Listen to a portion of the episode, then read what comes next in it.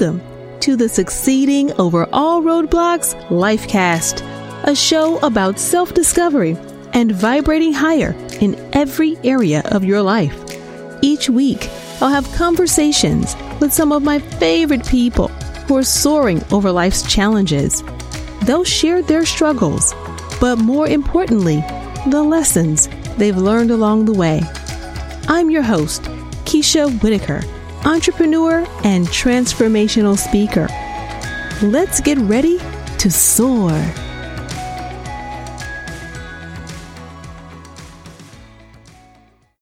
Hey everyone, welcome to the Succeeding Over All Roadblocks Lifecast, a lifecast about self discovery and vibrating higher in every area of your life. And I am celebrating Black excellence everywhere I can find it. Today, I have two ladies who are near and dear to me joining me on the show, and they are phenomenal women, both sisters they both have their PhDs. They graduated from HBCUs. They're doing amazing things in their careers. And doctors Sonia and Yvonne Johnson are here to talk about two books that they've written that are really geared toward Black history and sharing our history and knowing and honoring our hidden hero, our unsung and hidden heroes that have been around for centuries. So, without further ado, let me introduce you to Sonia and Yvonne Johnson, who uh, both are educators, attended Clark University, Clark Atlanta University, excuse me. They're both members of Alpha Kappa Alpha sorority, and they are just two awesome, awesome women. Hello, ladies. Hello. Welcome to the podcast. Sonia, welcome back to the podcast. So wonderful to have you back with us. I told you Sonia was a part of our season one finale with me and my sister circle. She is a member of the sister circle, and I had to have her back because she is phenomenal in telling stories about Black history and Black excellence. And there was no better duo that I thought I should have on than Sonia and Yvonne. So welcome to the show. Thank you. Thank you. Thank you for having us. Yes, yes. You all have written a couple of books and have done so much in the education space, but I want to take a time for the audience to really get to know you a little bit. So we know that you're sisters and you all have had this similar trajectory in your life. And I wanted to really highlight that. But also, what is the age difference between you two? We're eight years apart. Wow. I could have sworn that you guys were like a year or two apart because I was like, you all went to the same colleges, you have the same background in education, sorority life, like every step of the way, you guys have done the same thing. So I can see that Sonia has really emulated her big sister. Oh, okay. yes. yes. and it's odd that you mentioned that because for um, the longest people thought we were twins. So, you know, and it didn't help when we were uh, younger. Of course, you know, you could see the age difference more. My mama still would dress us alike. So, uh, definitely not twin. Well, yeah, I have known you, Sonia, for many years and met your sister, of course, through all of our uh, gatherings and things that we've done. So we've all become much closer over the years. And I have had, you know, an immense joy in knowing you both and getting to know your family and everything that you guys are doing is extremely, extremely phenomenal and inspiring in and of yourselves. I consider you two history makers. Oh, you know, Vaughn, tell me a little bit about what you do in education and what your background is. Uh, my background, well, actually, I was a history major in college, but I ended up with special ed. So I worked with uh, several schools, local school district, um, and worked with their special ed population. Okay. And Sonia, what about you? Uh, my background was chemistry, so I'm a science nerd. So with my professional life, I'm the assistant principal with the um, local education um, system. Okay. Yes. So in education, and then these books that you've written are very key to for students or for anyone for that matter. But I know one is a children's book, and then one is a fiction novel. So let's start out talking about the Ride of Pride. You ladies are both co-authors of a book called The Ride of Pride, which really highlights the inventors and, and people in history who've done amazing things and that we don't even know about. So tell us a little bit about The Ride of Pride? The Ride of Pride basically is a, a, story about a young man who basically did not want to do his homework assignment. And any parent can probably tell you they know that story probably too well. So um, he basically didn't want to do the assignment that was uh, given to him. So his parents try to figure out a way to make the assignment or the homework assignment fun and interactive. So they just decide to take him on a ride throughout the city to point out different African American inventions that were invented by African Americans such as us, like us. So um, they take him on a ride of pride. So it's um, very interesting for you to learn that things we come in contact every day in our houses, outside of our houses, at work, etc., that were invented by African Americans. That a lot of people, once they read the book, they really don't know about. The reason why we want to write the book is because with my students, when I was teaching middle school, I would have them to create um, inventions, or if they could make a model of an invention that they researched. And unknowing to me, I used to be a instructional resource teacher. So during Black History Month, I would ask my students to research different Black inventors and also either draw or make the invention, and we would post it outside our classroom. So I was doing that for several years, unknowing that Sonia was having her students uh, create their own inventions. So, when did you all decide to write the book, and who are some of the characters or the main uh, stories or inventors that you've highlighted? Um, we decided to write the book just by through a conversation with our father. He was like, "We need to share this information with others." So we decided to write a book, and he decided to be the illustrator. And so that was the first edition was in 2007. Yeah, and then we actually relaunched it in was it 2000? 2017? Yeah, so we redid the cover, added more inventions, etc. So some of the in- inventors we talk about, John Burr, the inventor of the lawnmower, if you was on the book, yeah. uh, Marie Brown, who invented the um, security uh, camera. And what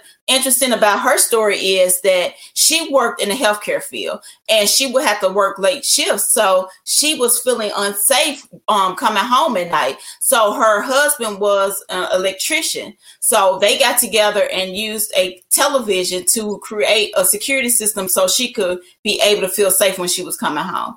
So it's just different things that like that that people don't realize. You know, the golf tee, the uh, potato chips, which was invented by George Crum, and the reason why he invented potato chips because he was getting mad because he was a cook at the Saratoga Cafe, and he was getting mad because they complained about the potatoes not being thin enough. So he sliced them really, really thin and created the potato chip.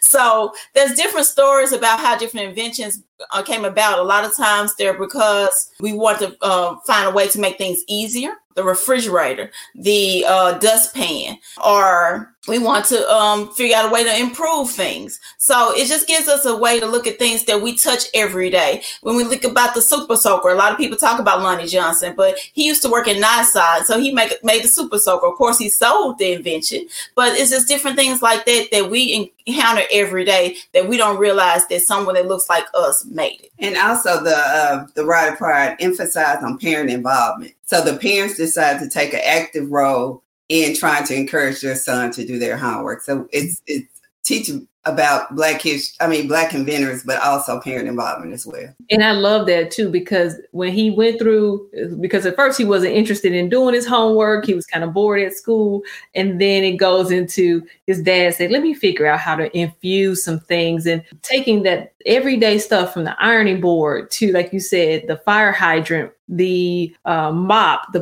the broom, the dust plant, and you know the necessity is the mother of invention. Yes. And I don't know if um, one of the previous episodes I interviewed Karyn Parsons, who was Hilary Banks of Fresh Prince of Bel Air, mm-hmm. and we talked about a lot of those things that you know even during slavery they didn't give them the tools they needed to do the job. They had to be creative and inventive to mm-hmm. do the backbreaking work that they had to do.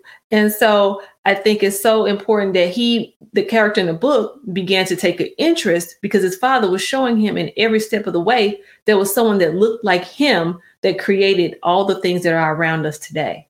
Yes. yes. And one thing that you said that was interesting that we talked about a little earlier was a lot of times because a lot of the inventions that you mentioned in the book were actually post slavery, so maybe late uh, 1800s and things of that nature. So, do you think that possibly uh, during slavery that there were inventions by Black people, but their slave owners may have just taken credit for those things?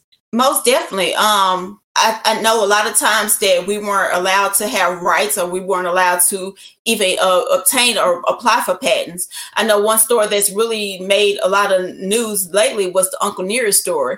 We know Uncle Nearest had a, a tie with Jack Daniels. So it was discovered that he was actually the one that created the recipe for Jack Daniels. So now his family are fighting like this is ours. We can have our own and he was the one who taught him the way. So there are plenty of stories that we that we know, and the only reason we'll probably find out about is because their family members are going to share the uh, stories. Because of course they couldn't apply for patents, they couldn't get the uh the be able to get the namesakes of the things they invented, but they probably have documents that were written or family histories or stories that are passed on, and that's the only way they're going to get that that just do justice to, for them to be able to claim what what is rightly theirs. Yeah, I feel like there's so much of that history that is glossed over that we don't get the credit for.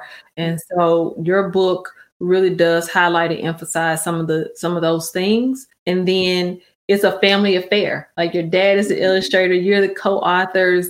I love that it's a family story. It's something that not only kids can learn from, but adults can learn from because there was a lot of things that I learned from mm-hmm. reading the book. So I just want to thank you, ladies, and applaud you for stepping up and doing that. Be- what made you decide to step into that arena and say, I want to be an author, and where has it taken you since? So for me, it wasn't necessarily having a desire to become an author, but just wanting to tell the stories. I know that may sound re- uh, weird, but that was my main purpose, just sharing information because um, as we mentioned earlier, a lot of information is being lost in the history books. So unless we research our own history, it's a lot of information we do not know about. So I just want to share information and, and tell different stories and and for me it's more so to leave a legacy. So to have something that to can say that was ours even once we're long and gone. Um, but it, and kind of adding to the, what Yvonne just said, you'll be surprised how many conversations I have with people where they don't want to share our history with their children, you know, and I, I find it disheartening. I know, you know, we don't want to have Black History Month just to be sent around slavery and um, the, what they call the struggles tales. Mm-hmm. But we do need to have some way to make us say, okay, this is history, this is what happened, but this is also what we should be proud of the contributions we have given to society that we use every day that people don't acknowledge. And I, it, it, makes me think about a, a video I've seen on social media that was like, what would be a day in the life without African American inventions? And to think about it, you couldn't even get in your car because you wouldn't have parts to your motor. You wouldn't even be able to keep your food because the refrigerator wouldn't even be active. You wouldn't even be able to drive because you wouldn't have traffic lights. So I'm thinking spark plug. I'm sorry, the spark plug. So it's different things that we have or we use every day. You wouldn't have shoes because the shoe lasting machine would have been invented. So different things we in, have every day. So if you want to say take away everything uh, African American contributed to society, go ahead and see how far you get. Yeah, it's very true. You're right about that. So it's amazing to me that we are really not aware of our history. But again, if you go back and a lot of history books gloss over the truth. Yes. They gloss over what really happened and they frame it in a way to make it not seem as bad as it was. Mm-hmm. And so our kids and even us growing up didn't get a true depiction of what that time was like. Or even as Yvonne said, we were speaking earlier, as it relates to coronavirus today, the Spanish flu was something of that time frame. Yvonne, did you want to speak on that? Yeah, so when once coronavirus started, they started talking about the Spanish flu. But prior to that, I didn't know anything about the Spanish flu. So I researched the Spanish flu, and some of the events are parallel to the coronavirus. They also had no maskers. They opened up too soon. The president at that time also caught the Spanish flu. And I was under the assumption the Spanish flu was because it started in Spain, but Spain uh, Spain was the first country who told about the virus. The Americans didn't didn't want to tell about the virus because they wanted to continue fighting the war. So I thought that was interesting, just the se- several parallels and how history re- repeats itself. So I was mainly looking at the research. Okay, they endured the Spanish flu for two years and two months. So how long do we have with COVID nineteen? Yes. yes. and they didn't have vaccines they use gauze as masks. I thought that was weird. You know, they would just wrap them around them as a mask. Oh, so they were looking like mommies walking around. but I mean, I think again, necessity being the mother of invention and mm-hmm. those things that we had to really think of like history repeating itself, as you said. I, I would have, you know, a lot of us didn't know, you know, we went as far back, I think, as the yellow fever epidemic here in Memphis where we live. So we knew we knew about that. But absolutely, hopefully we don't go more than you know two years. We're coming up on it, you know. So, so hopefully we don't go you know too much longer, and that we can open back up and that we can get kind of back to normal. Because I miss you guys, want to hug you, and all that stuff. And then, um, you know, I, I just think about how things have changed so much and how we, you know, what what was the way that they had to adapt versus how we were having to adapt, and then you know they didn't have the technology that, that we mm-hmm. that we have now. So mm-hmm. yeah, absolutely, absolutely. And then, and just kind of piggyback on you talking about technology, even during these times, I know people definitely, because I do miss my friends, I do miss going out, but this has allowed me an opportunity also to slow down. But I think this also just piggyback on families. I think this allowed an opportunity for families to be closer to their uh, each other. Um, I've noticed even with my parents, a lot of them are becoming more involved with their schoolwork because they really didn't have an understanding or a clue what their students were doing while they were at school. So them being at home, they can be like, "Oh, okay, I see you're playing around. Why you not? Why is your camera not on? Why are you not being engaged? or what do I need to do because I don't want my child to fall behind, or they're being more one on one with their students. I we had a spelling bee the other day where the parents like, you better spell that word right, boy. You know, so it was fun at the time, but you know, in honesty, in, in another situation, would they even been able to come to the spelling bee to support their child? So I, I see the negative, but I also see the positive, and and we're looking at um, parents becoming more engaged, parents doing more things at home, parents being more involved with their students, and and just having more family time. So, kind of picking back on what our book is about, is parents being able to get more involved with what their students are doing at home and then their education and their personal lives. Because the story is based on Jaden. Jaden wanted to play basketball he wasn't bothered about his homework assignment. So he his dad's like, you know, now we got to figure out the way to make this engaging and interactive and make him want to do it on his own. I do think that's an excellent uh, point as far as bringing families together. The technology has allowed parents to be more engaged, more active, and more in tune to what their kids are doing. So that's a great segue into talking about Yvonne's new uh, book as well. Yvonne, you have a, a book that you've written called Manifested Dreams Tell yeah. us what that's all about. So, Manifested Dreams is about a family that discovers their history dating back to 150 years. So, what inspired me to write this story is oddly enough, I'm not talking about The Underground, but I was watching The Underground, which was my favorite show a while ago. I know they started showing it again, but back then it was my favorite show. And they did a whole show on the little boy's perspective of life during that time. So, when I started writing, I first wanted to write it as a children's book, but I addressed uh, the Memphis Massacre, the Red Summer, uh, when uh, enslaved people in Tennessee were freed, and that wasn't until 1864. And we were under the impression, okay, the Emancipation Proclamation freed all the all the enslaved people, which is not true. So Tennessee wasn't Tennessee enslaved people weren't free until 1864. And what was life like that since then? So reason why I titled it Manifested Dreams because the first character that they found was an enslaved girl named Sally. And she used to dream about what would my life be like if I can live like, you know, their master, and Miss Jane. So she wasn't able to see it, but it was manifested through her children years on down the line. So I just want to highlight several historical events, but from that per- the character's perspective. So all the historical events are true.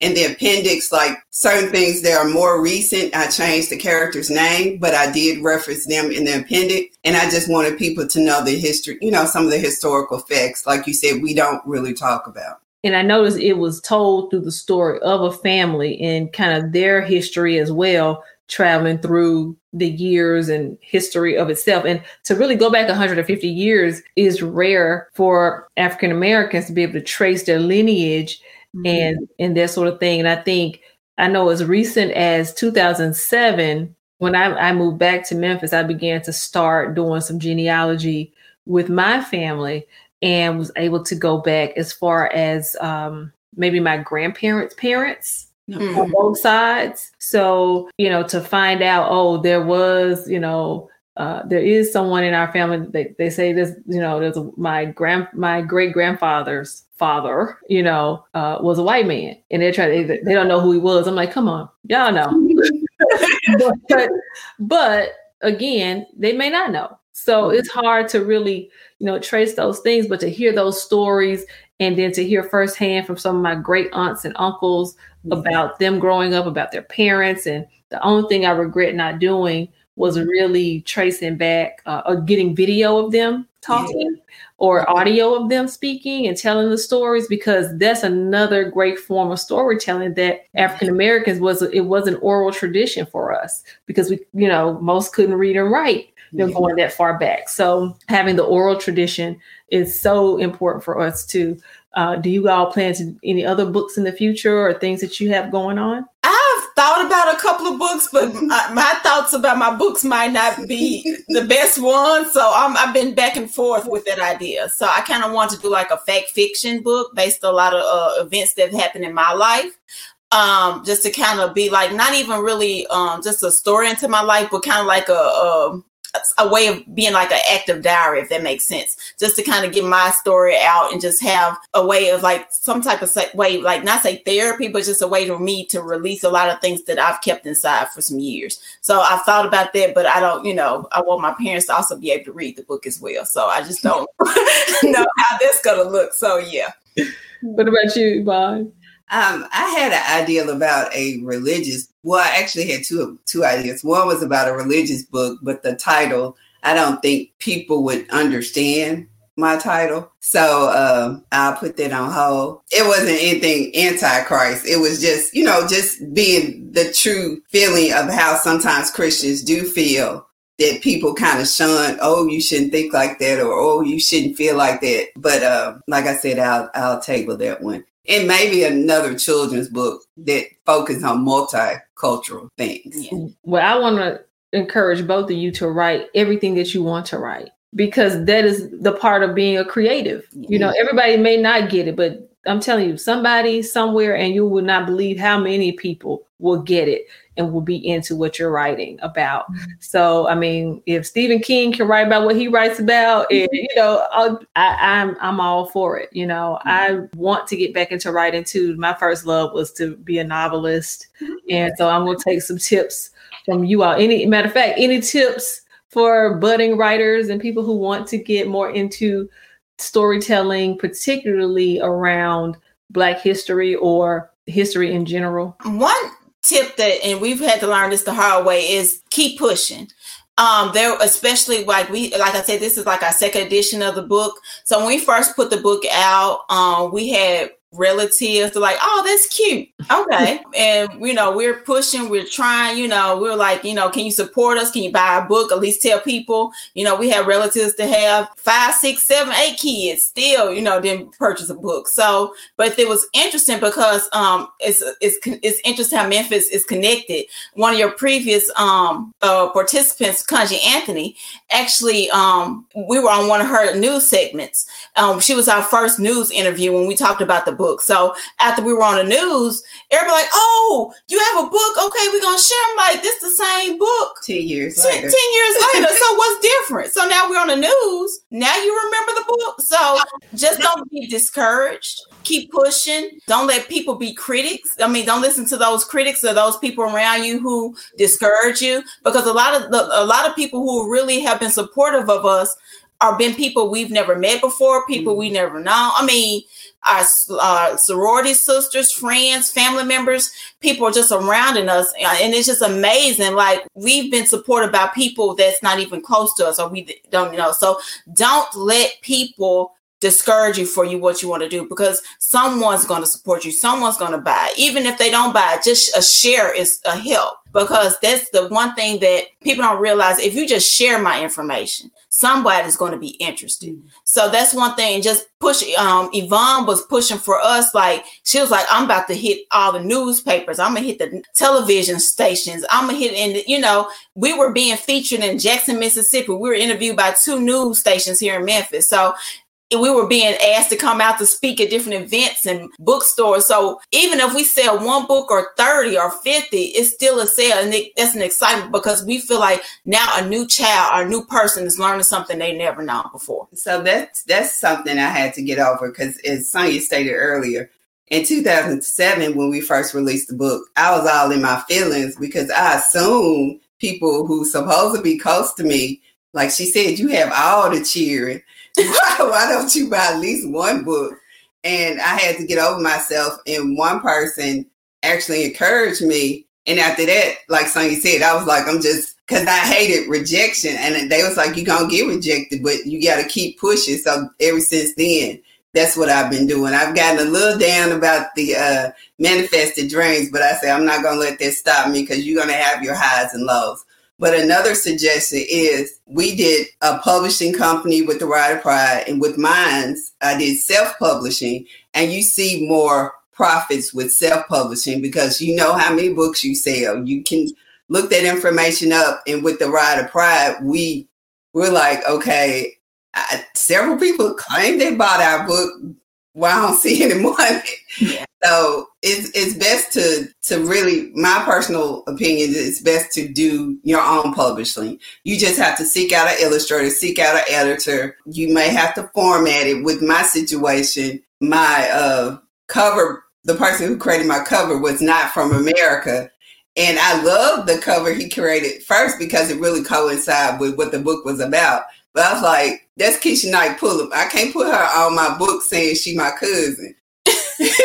said, I don't know what you talk about. I said, that's Rudy. Take her off. I, had to, I had to totally change everything because then I noticed some another celebrity. And I was like, never mind, this is just too much back and forth. So I just picked the simple, you can't pick anybody with that uh, cover. Yeah. So you're absolutely right about every point that you made. Everybody, even those closest to you, would will not support you and you would be surprised. And I'm like, oh my gosh, I'm making my business to support those that are closest to me, especially authors, because I'm a writer and I'm, I'm, a lover of books. I, for the record, did purchase both books. Ah, thank you.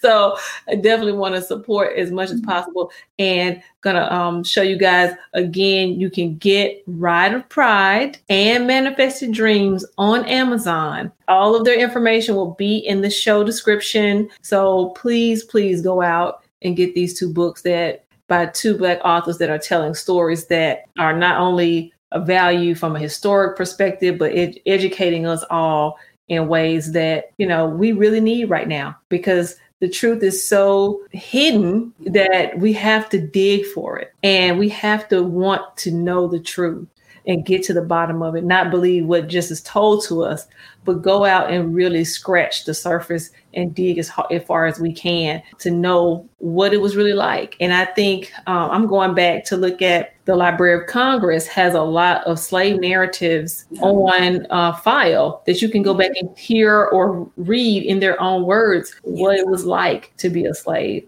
to see the images of their backs beaten and, and scarred. And you know just that stuff sits with me to this day like to see that and to know that. And when i studied the middle passage like that changed my life. Yeah. it literally changed my life in college to study the middle passage and know that people who look like me are sitting bones are sitting at the bottom of the ocean or their lives are in unmarked graves somewhere right now and their lives were just yeah. beyond hard. People should look at it. We're ancestors of survivors. So that's yeah. nothing to be ashamed of that. So we survived all of that and we're still here. So how can you not try to be great or do the best that you can, you know? Right. and I tell people that all the time. I'm mm-hmm. like, okay, we made it. Like somebody in our lineage made it on that voyage. Yeah. Then another one made it through slavery. Then mm-hmm. another one made it through, you know, the next generation and the next issue. And I mean, that seed has made it to us. Yes. Who are we not, like you said, to be great and to inspire greatness in each other? Mm-hmm. So, ladies, I want to thank you for inspiring greatness in us all and leaving a legacy now. so thank you again for joining us. Oh, and thank you for having us. If you are interested, like I said, please visit Amazon to check out their books. Until then, keep soaring. Thanks for listening to the Succeeding Over All Roadblocks Lifecast. Follow the show on Instagram, Facebook, and Twitter at Soar Lifecast for more tips and motivation. You can also email questions to soarlifecast at gmail.com. Be sure to catch new episodes every week and leave a review of the show. Until then, keep soaring.